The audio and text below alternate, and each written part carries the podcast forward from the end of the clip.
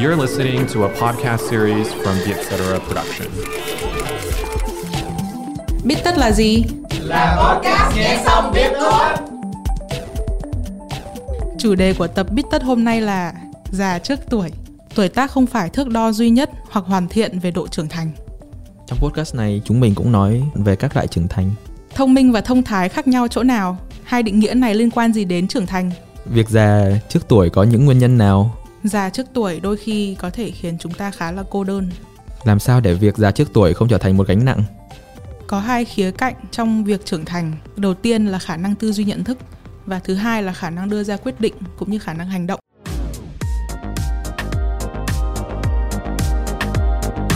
Bên cạnh biết tất, hãy đón nghe những podcast khác của Vietcetera như Have a Sip, Việt Nam Innovators, tiếng Anh, Việt và MAD.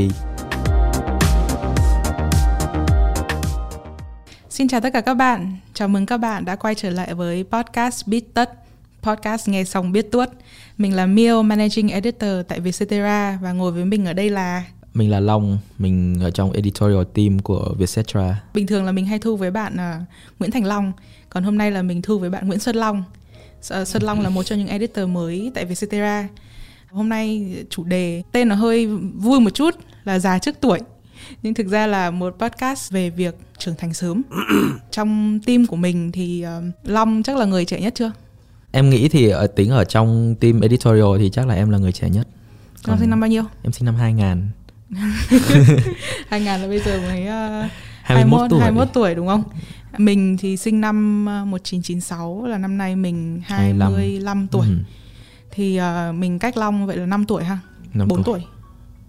Tính cả tuổi mụ đi là 5. Ok, năm. À, nhưng mà lúc mà mới gặp Long thì mình lại cứ tưởng Long phải kiểu chạc chạc tuổi mình kiểu bằng tuổi luôn đấy. Sau rồi lúc mà Long nói là Long sinh năm 2000 tất cả mọi người trong phòng đều ồ á hết cả lên. Không thể nào tin được. Thật không là không thể tin nổi. Không thể tin nổi. Thực ra là không phải là cái vẻ ngoài không mà tại vì cái năng lượng của Long Ừm. cũng khá là chững chạc cho nên là chúng mình cảm thấy rất ngạc nhiên. Tại Vietcetera thì ờ, cái này thì chắc là ai cũng biết cái độ tuổi trung bình của nhân viên ở chúng, của chúng mình thì không không cao khoảng 26 27 tuổi thôi. Cho nên là những bạn mà trẻ như Long thì vẫn rất là có đất để tỏa sáng. Nhưng mà có một cái mình nhận ra là ờ, thật ra so với những bạn bằng trang lứa ấy, thì những bạn mà mình hay làm việc cùng thì các bạn ấy lại có một điểm chung là các bạn ấy khá là trưởng thành so với lứa tuổi đó là lý do mà chúng mình hôm nay ngồi xuống để bóc tách là tại sao chúng mình lại thế này. Và cái việc mà già trước tuổi đấy cái lời nhận xét đấy um, mặc dù chúng mình nhận được nhiều nhưng mà đến bây giờ cũng không biết là nó là tốt hay xấu và nó có những cái hệ quả như thế nào. Thì vâng hôm nay chúng mình sẽ bàn luận về chủ đề này. Như những tập bít tất khác mình sẽ gần như luôn luôn bắt đầu bằng định nghĩa. Đối với long thì như thế nào thì được gọi là trưởng thành? Trưởng thành. Theo như em nghĩ thì nó là một cái sự phát triển hoàn thiện cả về cái vẻ bên ngoài lẫn cái vẻ bên trong. Nhưng mà Ừ. theo theo như mọi người thấy thì có vẻ như cái định nghĩa trưởng thành nó nghiêng hơn về việc là cái tâm sinh lý đã phát triển đến mức như thế nào. Nãy mình chúng mình có như dở nhanh một quyển từ điển ra thì cái định nghĩa của trưởng thành ấy nó có hai định nghĩa. Cái định nghĩa đầu tiên là phát triển đến mức hoàn chỉnh đầy đủ về mọi mặt. Còn cái định nghĩa thứ hai là trở nên lớn mạnh vững vàng qua quá trình thử thách và rèn luyện. Có một thứ mà rất hay bị đánh đồng với nhau tuổi tác ấy, và cái mức độ trưởng thành. Thỉnh thoảng miêu ngồi miêu tự nghĩ là tại sao cái tuổi sẽ luôn luôn là một cái thước đo về cái mặt trưởng thành. Cái lúc mà mình còn nhỏ ấy thì vẻ ngoài của mình nhìn như là một một cái đứa trẻ thì cái việc mà mọi người suy nghĩ về mình thì nói gì dừng lại ở cái việc là vẻ ngoài của mình nhìn như thế nào thôi nhưng mà khi mà mình lớn lên ấy kể cả khi mình chỉ lớn lên về cái vẻ bề ngoài mà thật ra tâm sinh lý của mình không có quá là trưởng thành ấy thì mọi người vẫn sẽ có xu hướng nhìn nhận mình là như là một người trưởng thành Ừ. tại vì mọi người đã nhìn cái vẻ ngoài của mình đầu tiên tức là đây mình đang nói về cái mặt sinh học đúng không Ừ. thì lúc còn bé thì là còn bé còn về ai mà trông lớn lớn tí tức là trưởng thành ừ. Ờ, nhưng mà cái định nghĩa về trưởng thành ấy thì nó hay là cái định nghĩa về tuổi nào là trưởng thành ấy thì nó lại thay đổi rất nhiều qua thời đại và qua thời gian thì ví dụ một độ tuổi đi thì ví dụ ờ, 18 tuổi cái thời phong kiến ấy thì các cụ bảo là đây là cái tuổi gọi là tuổi cưới rồi tức là bắt đầu từ 14 15 tuổi trở đi là có thể đủ tuổi dựng vợ gả chồng đấy thì uh, nhưng mà bây giờ ấy thì nếu mà gọi là cưới thì thậm chí 28 30 tuổi vẫn là mới cưới là chuyện bình thường này. Ừ. Và cái này nó không hẳn là là về sinh học mình có thay đổi gì nhiều mà một phần là vì cái điều kiện sống bây giờ tốt hơn, những cái thay đổi tích cực về kinh tế, về uh, về văn hóa. Việc mà bây giờ Việt Nam đang sống cái thời bình không chiến tranh nữa ừ. thì khiến cái tuổi thọ trung bình ấy tăng lên. Cho nên là cái tuổi mà cưới được đẩy lùi xuống. Mình có thể thấy một điều là cái định nghĩa về trưởng thành không phải là chỉ dừng ở cái mặt sinh học mà nó được tác động bởi rất nhiều những lực đẩy về xã hội và kinh tế. Chính vì thế cho nên là miêu nghĩ là tuổi không phải là cái thước đo duy nhất và không phải là cái thước đo hoàn thiện về cái độ trưởng thành của một người. Ok, thế nếu mà không phải là tuổi thì đâu là cái thang đo trưởng thành? Một người trưởng thành hay không thì ngoài cái việc nhìn tuổi ra, mình có thể nhìn những cái biểu hiện của người đấy ra bên ngoài. Thứ nhất là về bề ngoài trước đi, thì có thể là tóc bạc sớm hay là hay là tóc rụng nhanh và nhiều rồi là trên mặt bắt đầu kiểu xuất hiện những cái vết nhăn rồi cái đấy là lão hóa chứ. Nếu mà xét về cái tâm sinh lý thì cái việc mà mình trưởng thành thì nó cũng chứng kiến khá là nhiều những sự thay đổi. Ừ. như kiểu là mình sẽ uh, bớt quan tâm đến cái việc chạy theo xu hướng mình uh, mình muốn uh, stick với những cái thứ nó đơn giản hơn và nó thiết thực với cuộc sống của mình hơn ừ. rồi mình cũng không có muốn xen vào những cái chuyện bao đồng nữa mình không ừ. muốn uh, nói những cái chuyện mà không có phải là chuyện của mình rồi ừ. là mình cũng không có để tâm nhiều đến những cái thứ mà người khác nghĩ về mình mình ừ. chỉ tập trung làm việc của mình thôi và mình cũng tập trung xây dựng bản thân mình nhiều hơn ừ. và cũng một cái nữa mà long nhận thấy đó là mình sẽ bị stress nhiều hơn tại vì mình có xu hướng suy suy nghĩ nhiều hơn so với những người cùng tuổi nên là ừ. kiểu đôi lúc mình sẽ cảm thấy là tại sao mình lại phải suy nghĩ như vậy ở cái tuổi này ừ, đúng rồi ừ. uh, miêu để ý nhá trong lúc long nói thì có hai cái keyword là cái cái suy nghĩ và một cái cái keyword là mình tập trung xây dựng bản thân đấy và mình uh, lọc bớt những cái mà mình cảm thấy không quan trọng tức là cái khả năng đưa ra những cái quyết định chín chắn khi mà miêu đọc những cái nghiên cứu khoa học về trưởng thành nhá cũng là chính là hai cái keyword đấy được lặp đi lặp lại.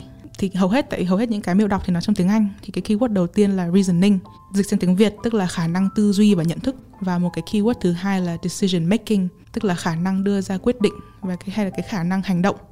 Năm 20, 2009 có một nghiên cứu đợt đấy cũng rất là nổi của tiến sĩ Lawrence Steinberg ở Đại học Temple ở Mỹ. Cái nghiên cứu này được xuất bản ở trên uh, tạp chí APA Hiệp hội Hiệp hội Tâm, tâm lý học, học Hoa Kỳ, Kỳ. đúng ừ. rồi. Thì uh, cái nghiên cứu này nhận định là cái sự trưởng thành nó rất là tương đối. Thì một số trẻ vị thành niên họ có thể reason, tức là họ có thể tư duy và nhận thức như người trưởng thành, như một người lớn.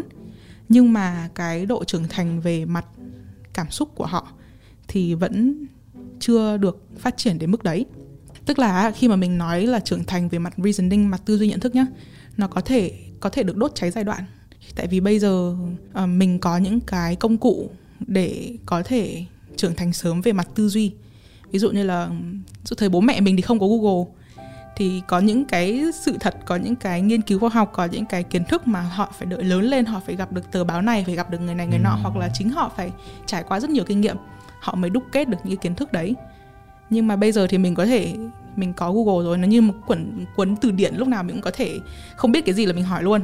Thì tại vì thế cho nên là về tư duy và nhận thức ấy, mình có thể có thể gọi là vượt trội hơn những thế hệ trước. Nhưng mà có một cái nữa là cái decision making thì không phải lúc nào mình cũng uh, những cái người trẻ hơn ấy không phải lúc nào họ cũng theo kịp được những người lớn hơn. Những người trẻ nhất là trẻ vị thành niên không phải ai cũng có được cái sự trưởng thành về mặt cảm xúc để chống lại cái áp lực đồng trang lứa tức là cái peer pressure. Ừ.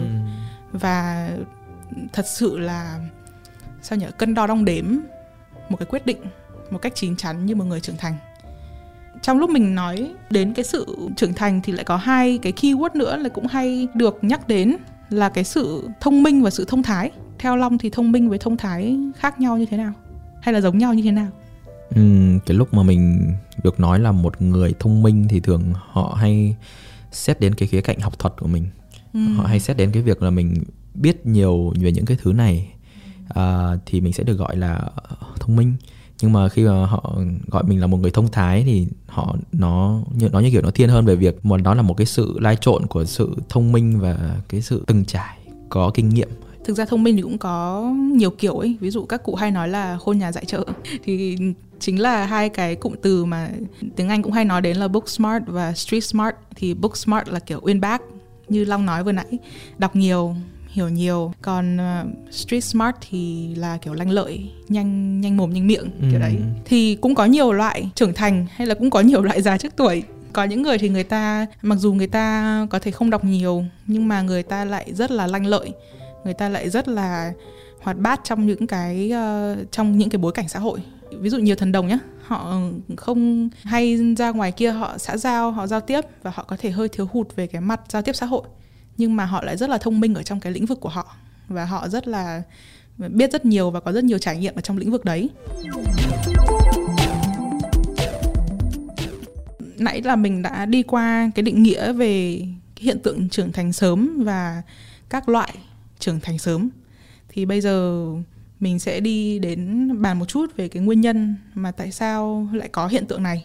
Như long nhé một người mà rất hay được nhận xét là già trước tuổi. Thì điều gì khiến long già trước tuổi? Nguyên nhân của cái việc long hay được nhận xét là già trước tuổi thì long nghĩ là nó có phần cả cả phần chủ quan lẫn phần khách quan. Về phần chủ quan thì uh, long cũng thấy là ngay từ nhỏ thì mình cũng đã có cái thói quen đọc uh, có thiên hướng khá đúng là rồi, tò mò đúng không? Đúng rồi khá là tò mò muốn nhìn, muốn muốn nhận biết cái những thứ xung quanh mình, nó ra làm sao. Cái việc mà mình thích đọc đấy thì nó ảnh hưởng rất là nhiều đến cái cái việc mà mình suy nghĩ luôn. Lúc mà mình nhìn thấy một cái sự việc thì mình không có nghĩ theo cái góc nhìn đơn giản như là một cái đứa trẻ cùng tuổi. Ờ, mình sẽ có xu hướng mình nghĩ là, ơ, tại sao cái việc này nó lại như thế này? Nếu mà mình có một cái góc nhìn phức tạp hơn về cái vấn đề này thì liệu nó có thay đổi cái nhận thức của mình về cái vấn đề này không ừ. rồi uh, cái yếu tố về những cái yếu tố khách quan như kiểu là môi trường sống hay là cái môi trường học hỏi, môi trường học tập, môi trường lớn lên của mình của mình thì cũng ảnh hưởng rất là nhiều. Năm 10 năm 16 tuổi thì em sang Úc du học. Ừ. Thì là đấy là cái thời gian mà bắt đầu đánh dấu cái khoảng thời gian đi xa nhà. Lúc ừ. đấy không có còn sống cùng với gia đình, không có còn gặp những người bạn bè mà mình hay gặp và mình hay chơi cùng từ nhỏ đến lớn nữa. Lúc đấy thì mình bắt đầu kiểu mình mình mở rộng cái vùng an toàn của mình ra mình gặp người này người kia và tất cả bọn họ đều là những người mới thế nên là mình phải rèn luyện lại cái lối tư duy của mình ngay từ đầu cái việc mà mình gia nhập từ sớm này thì nó cũng là một cái yếu tố khiến cho mình lớn lên từ khá là sớm là vì như vậy trong uh, cuộc sống của mình thì không có thiếu những cái ví dụ về việc những người trẻ họ được sống ở trong cái môi trường đấy uh, họ trải nghiệm cái môi trường đấy thế nên là nó như kiểu nó hình thành những cái tác nhân nó hình thành những cái áp lực mà khiến cho họ cần phải thay đổi cái lối suy nghĩ của họ lối tư duy của họ không có còn giống như cái tuổi đấy nữa ừ, tức à. là có những cái bước ngoặt và những cái trải nghiệm mà sẽ hơi kiểu tăng tốc cái độ trưởng thành của mình đúng không? Ừ, đúng. Bây giờ mình như kiểu nhá, Bầu Hiển nhá. Thì con trai của ông Bầu Hiển là ông Đỗ Vinh Quang thì anh này sinh năm 1995 và cách đây một vài tháng thì à, anh Đỗ Vinh Quang đã được bổ nhiệm làm chủ tịch câu lạc bộ bóng đá Hà Nội và trở thành vị chủ tịch câu lạc bộ trẻ nhất trong lịch sử bóng đá chuyên nghiệp Việt Nam. Và trong khi đó thì con trai cả của Bầu Hiển là anh Đỗ Quang Vinh sinh năm 1989 thì cũng sẵn sàng cho một cuộc chuyển giao tại tập đoàn TVT. Trước đây 4 năm thì là anh Đỗ Quang Vinh đã được ừ, bổ nhiệm làm uh, người đứng đầu của tập đoàn TVT tại Mỹ.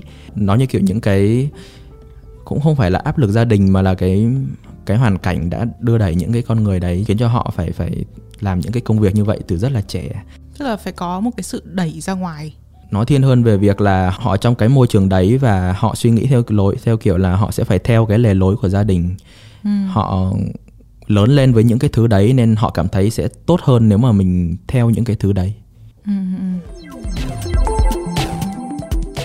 Bên cạnh Biết Tất, hãy đón nghe những podcast khác của Vietcetera như Have a Sip, Việt Nam Innovators, tiếng Anh, Việt và MAD.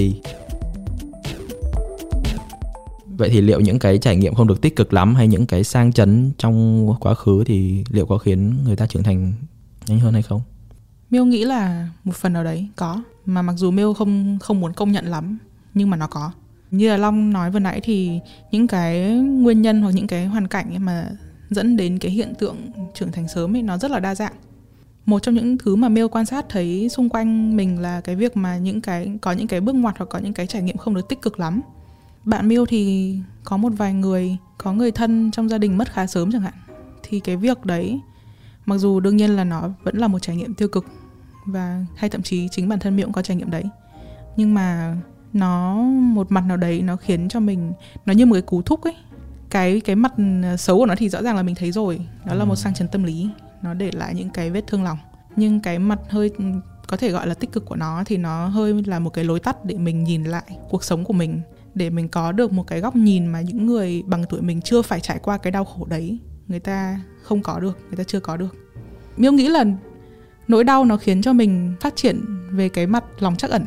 Và tại vì thế mà miêu thấy là những cái người nào mà người ta đau buồn nhiều ấy xong rồi người ta có thể trở nên gọi là hiền lành hơn và họ cái mặt gọi là cái cái độ thông minh cảm xúc của họ ấy ừ. họ lại được phát triển hơn. Tại vì họ có thể họ đã trải qua nó cái mỗi cái lần đau đấy là một cái lần học về cảm xúc đau khổ à, nhưng mà cái điều này làm Miêu tự hỏi là có phải cứ phải đau khổ hoặc cứ phải có người thân mất hoặc cứ phải bị đẩy ra ngoài bươn chạy sớm cứ phải thế thì mới trưởng thành sớm không? Hay là có cách nào để mình mình trưởng thành sớm nhưng mình vẫn lành lặn không?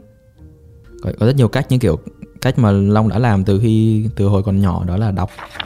Thì như kiểu mình cứ đọc nhiều thì mình sẽ vỡ ra những thứ mình cần đọc tiếp theo đó thì nó như kiểu nó một cái quá trình luôn cứ đọc ừ. theo một cái lối đấy là mình đọc xong một cuốn này mình lại thấy trong cuốn này có một cái điểm mà mình muốn tìm hiểu ấy mình lại tìm một cuốn sách khác mình đọc về cái điểm đấy ừ. thế là mình đọc về cái điểm đấy trong cái cuốn sách sau thì mình lại tìm thấy một cái điểm tiếp thì mình ừ. đọc thì mình cứ thành một cái hành trình như vậy thì sau một cái thời gian rất là dài thì là những cái thứ mà mình đọc những thứ mà mình tiếp nhận ấy nó hình thành cái lối suy nghĩ của mình rất là mạnh mẽ ừ.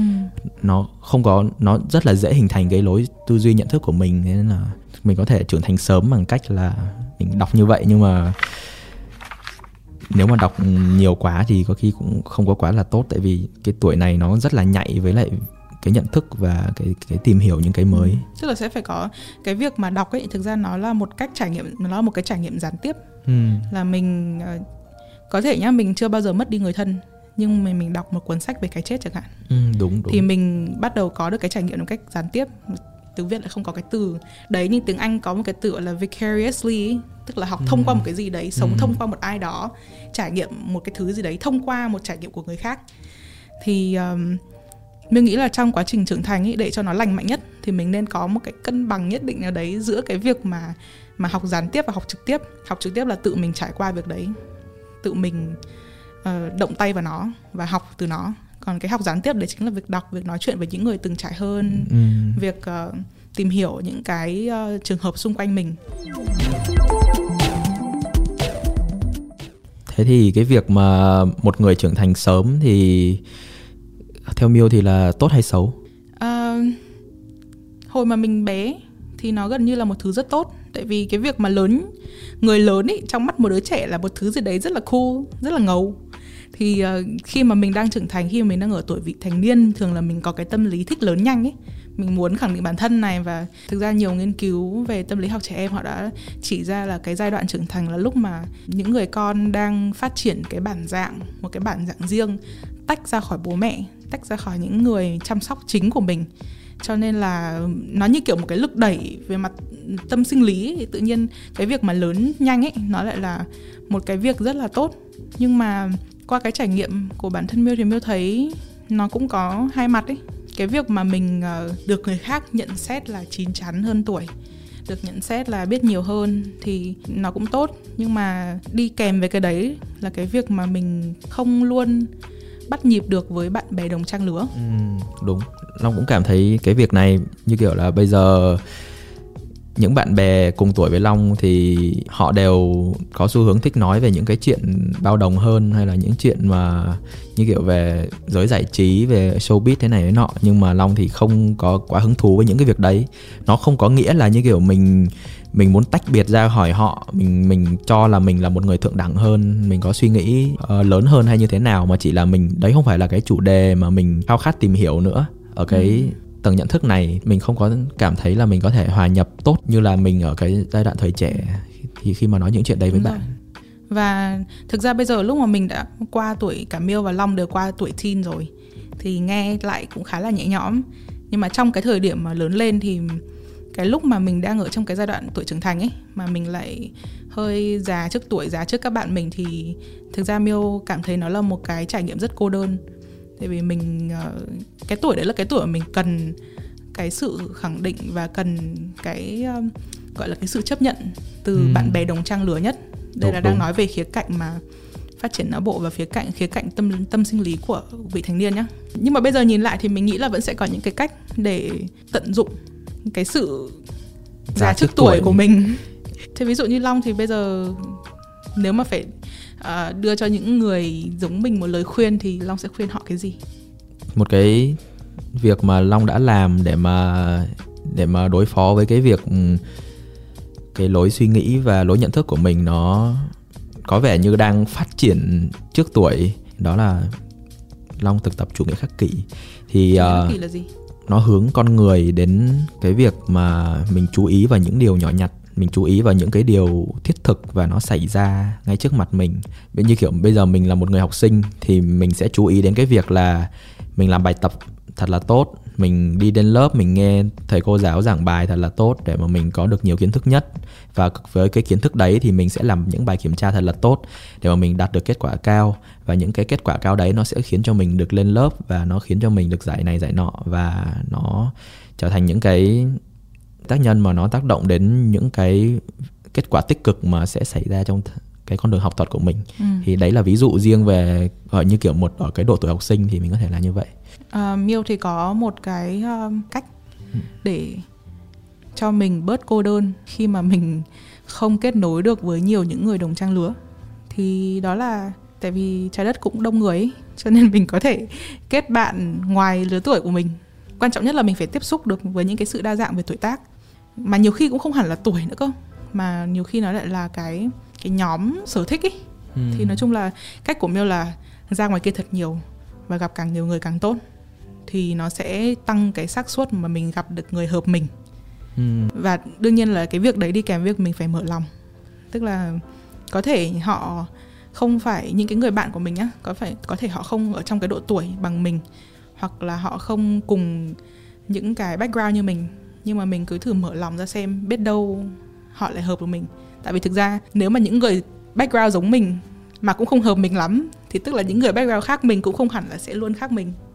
Thì nó là một sự mở lòng. Còn một cái cách nữa là thực ra không hẳn là một cách nhưng là một cái một cái mindset thì đúng hơn là mình hãy cố gắng kiên nhẫn và mình chờ đợi. Ví dụ nhá hồi trước uh, có một cái sự chờ đợi là cái thời mà miêu đang lớn lên ấy thì mình rất là quan tâm nhiều về vấn đề môi trường. Nhưng mà hồi đấy thì mọi người không ai quan tâm về cái đấy cả. Và đương nhiên hồi đấy mình rất là cô đơn nhưng mà mình vẫn có một chút hy vọng và rất là kiên nhẫn và tiếp tục nói ra những cái thứ mà mình cảm thấy quan trọng về những cái vấn đề mà mình quan tâm. Thì uh, sau 10 năm bây giờ cuộc hội thoại về môi trường trở thành là một trong những cuộc hội thoại nóng nhất ở trong trên mạng xã hội bây giờ thì mình nghĩ là uh, cái việc mà mình bị già trước tuổi nhiều khi nó khiến mình hơi mất kiên nhẫn với những người xung quanh. Nhưng mà mình nên kiên nhẫn mình nên cho họ một cơ hội. À còn một cái nữa là thật ra ấy lúc trước là mình có nói về cái sự tương đối của trưởng thành đúng không? Tức là mình có thể rất trưởng thành về mặt này và khá là hụt về mặt khác. Mình nghĩ một trong những cái bí quyết để mình đỡ cô đơn hơn là mình trở nên mình hãy trở nên khiêm tốn hơn. Mình hãy nhìn thứ thì bây giờ mình biết là mình vượt trội về một số những cái mặt tư duy rồi nhưng mà mình sẽ, mình hãy nên nhìn ra cả những cái mặt mình đang thiếu hụt nữa. Và tìm cái mặt mình đang thiếu hụt đấy, tìm những người giỏi, cái mảng đấy ở xung quanh mình và học hỏi từ họ. Hoặc là mình chỉ đơn giản là mình đơn giản hóa cái vấn đề mà mình suy nghĩ trong đầu thôi. Mình đừng có nghĩ về việc là làm sao để mà mình mình đối phó với cái việc mình già trước tuổi. Và chỉ đơn giản là mình tận hưởng cái khoảnh khắc đấy thôi. Bây giờ như kiểu những người ở bằng tuổi long những người bạn của long rủ long đi chơi thể thao hay là đi chơi game hay hay này, hay này nọ thì long vẫn sẵn sàng long đi cùng. Và khi mà đi cùng với họ thì khi bạn khi họ nói những cái câu chuyện này câu chuyện kia thì mình rất là hưởng ứng. Và cái việc mà mình hưởng ứng đấy thì có thể là mình không có cảm thấy thoải mái ngay từ thời gian đầu tại vì cái chủ đề đấy không phải là nó vốn không phải chủ đề mà mình quá quan tâm nhưng mà sau một vài thời gian thì long cũng đã thực hành cái việc đấy và long nghĩ là cái việc đấy nó không có quá tệ như long nghĩ tại vì ừ. sẽ cũng sẽ có những cái thời điểm mà họ mà những người bạn của long ấy muốn ừ. hỏi long là mày nghĩ sao về cái vấn đề này ừ. và đó là lúc mà long nghĩ là ơ mình có thể trả lời cho họ tại vì mình đã đọc về cái này rồi thì đó ừ. cũng là một cái cảm giác khá là hay cảm ơn Long và cảm ơn các bạn rất nhiều đã lắng nghe uh, podcast Bít Tất về giá trước tuổi của chúng mình ngày hôm nay. Nếu mà bạn uh, là một người mà cũng hay được nhận xét là già trước tuổi, hy vọng là bạn uh, tìm thấy những người giống mình và hy vọng là chúng mình khiến các bạn bớt cô đơn đi một chút. Yeah. Cảm ơn các bạn và hẹn gặp lại các bạn vào tập podcast tiếp theo. See ya. Podcast Bít Tất được thu âm tại Vietcetera Audio Room, chịu trách nhiệm sản xuất và kỹ thuật bởi Khánh Lâm và Harvey.